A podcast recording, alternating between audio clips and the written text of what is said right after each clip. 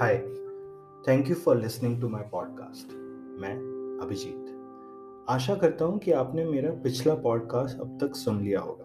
और अगर नहीं तो कोई बात नहीं, आज सुन लीजिएगा। आज मैं बात करूँगा नेशनल एजुकेशन पॉलिसी 2020 की। क्या आपको मालूम है कि हमारी पहली एजुकेशन पॉलिसी कब बनाई गई थी? 1968 जी हाँ। और दूसरी 1986 जो बात करती है एक्सेस यानी हर शहर, हर गाँव में हर एक बच्चा पढ़े और इक्विटी की, यानी कि सबको समान अधिकार हो पढ़ने का। 1992 में थोड़े मॉडिफिकेशन हुए और 2009 में राइट टू एजुकेशन एक्ट आया। और अब 34 साल बाद जुलाई 2020 में नई एजुकेशन पॉलिसी को पास किया गया। जी हाँ चौंतीस साल बाद। लेकिन ये बहुत ही महत्वपूर्ण बदलाव किए गए और इस पॉलिसी से मैं तो बहुत खुश हूँ। जो बात मैंने अपने पिछले पॉडकास्ट में की कि बच्चों को आज सिर्फ़ मार्क्स पर ध्यान नहीं देना है, पर स्किल्स भी सीखने की ज़रूरत है, वो नई एजुकेशन पॉलिसी में शामिल हुआ है। जैसे कि बच्चे अपनी मदर टंग या लोकल भाषा में पढ़ सकेंगे, रट्टे मारकर पढ़ने की बजाय समझ के पढ़ेंगे वोकेशनल कोर्सेज और एक्स्ट्रा करिकुलर पर और ध्यान दिया जाएगा। इस पॉलिसी में केवल बच्चों पर ध्यान नहीं दिया गया है, बल्कि टीचर्स को भी इंक्लूड किया गया है। उनके ग्रोथ को भी ध्यान दिया गया है। इसका इम्प्लीमेंटेशन कैसे होगा, ये अभी देखना बाकी है, पर ये बदलाव बहुत ज़रूरी थे तो क्या है ये बदलाव और इससे क्या फ़ायदा होगा, आइए जानते हैं। पहला बदलाव है एजुकेशन स्ट्रक्चर हमारा पुराना एजुकेशन स्ट्रक्चर था टेन प्लस टू यानी कि हमारी पढ़ाई दो हिस्सों में बटी थी। पहला, कक्षा एक से दसवीं और फिर दूसरा, ग्यारहवीं से बारहवीं। इस स्ट्रक्चर में बच्चों पर काफ़ी बोर्ड्स के टाइम पर काफ़ी प्रेशर होता था। और अब नई पॉलिसी के हिसाब से अब हमारा एजुकेशन स्ट्रक्चर होगा पाँच प्लस तीन प्लस तीन प्लस चार। हम्म, काश ये मेरे टाइम पे हुआ होता। खैर यानी कि अब आंगनवाड़ी बच्चों को फॉर्मल एजुकेशन में शामिल किया गया है। यानी तीन से आठ साल तक के बच्चे फाउंडेशनल ग्रुप आठ से ग्यारह प्रिपरेटरी ग्रुप 11 से 14 मिडिल ग्रुप 14 से 18 साल तक के बच्चे सेकेंडरी ग्रुप का हिस्सा होंगे। मतलब तीन से 18 साल तक के बच्चे अब फॉर्मल एजुकेशन का हिस्सा होंगे, जो कि पहले सिर्फ़ 6 से 14 साल था। Wow this is a great step अब आंगनवाड़ी को फॉर्मल एजुकेशन में क्यों शामिल किया गया है? क्या आपको मालूम है? असर 2019 की रिपोर्ट के हिसाब से इकतालीस प्रतिशत बच्चे क्लास एक के नंबर्स पहचान सकते हैं। और उनमें से केवल 16 प्रतिशत बच्चे कक्षा एक के टेक्स्ट पढ़ सकते हैं। ये ज़रूरी है कि आंगनबाड़ी से ही हम लिटरेसी और न्यूमरेसी पर ध्यान दें, क्योंकि छह साल की उम्र तक बच्चों का पिचासी प्रतिशत दिमाग विकसित होता है। इस उम्र में अगर हम उन्हें बहुत अच्छे तरीके से लैंग्वेज और नंबर सिखा पाए तो ये बहुत ही बड़ा अचीवमेंट होगा।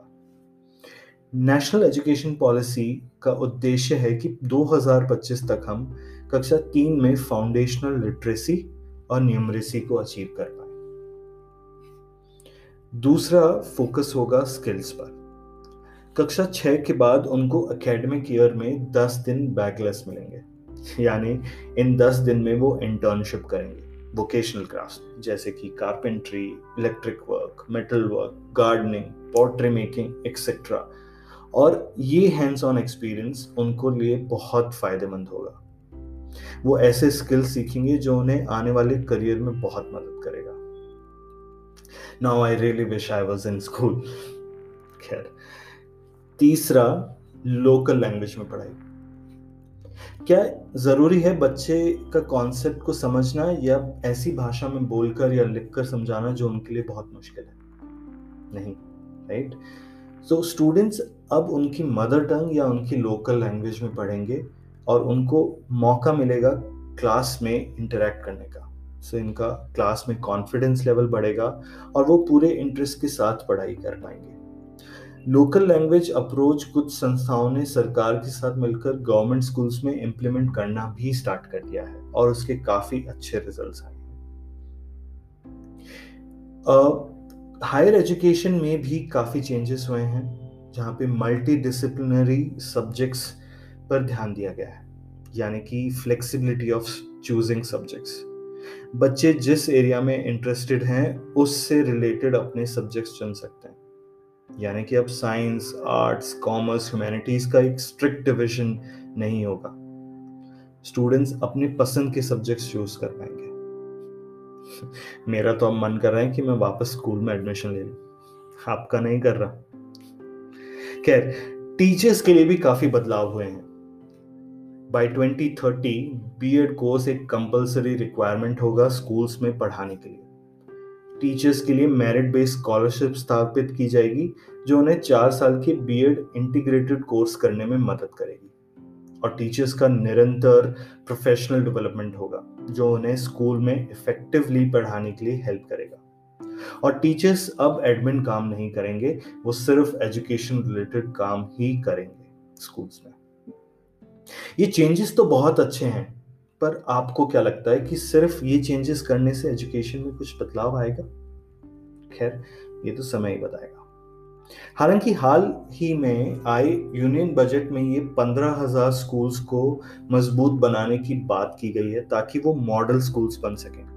और ये काफ़ी महत्वपूर्ण कदम है नई पॉलिसी को इम्प्लीमेंट करने के लिए। लेकिन तब तक आप और हम क्या कर सकते हैं?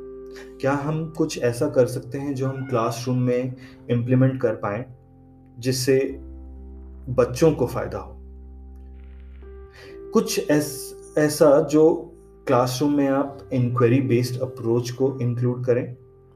रोड लर्निंग के बजाय कॉन्सेप्ट समझने पर ज़ोर दें। और स्किल्स को महत्व दें क्लास में। क्या इसके अलावा आप कुछ और ऐड कर सकते हैं क्लास में? मुझसे अपने विचार ज़रूर शेयर करिएगा। मैं मिलूँगा आपसे अगले हफ़्ते एक नए टॉपिक के साथ। तब तक के लिए अपना ध्यान रखें। नमस्कार।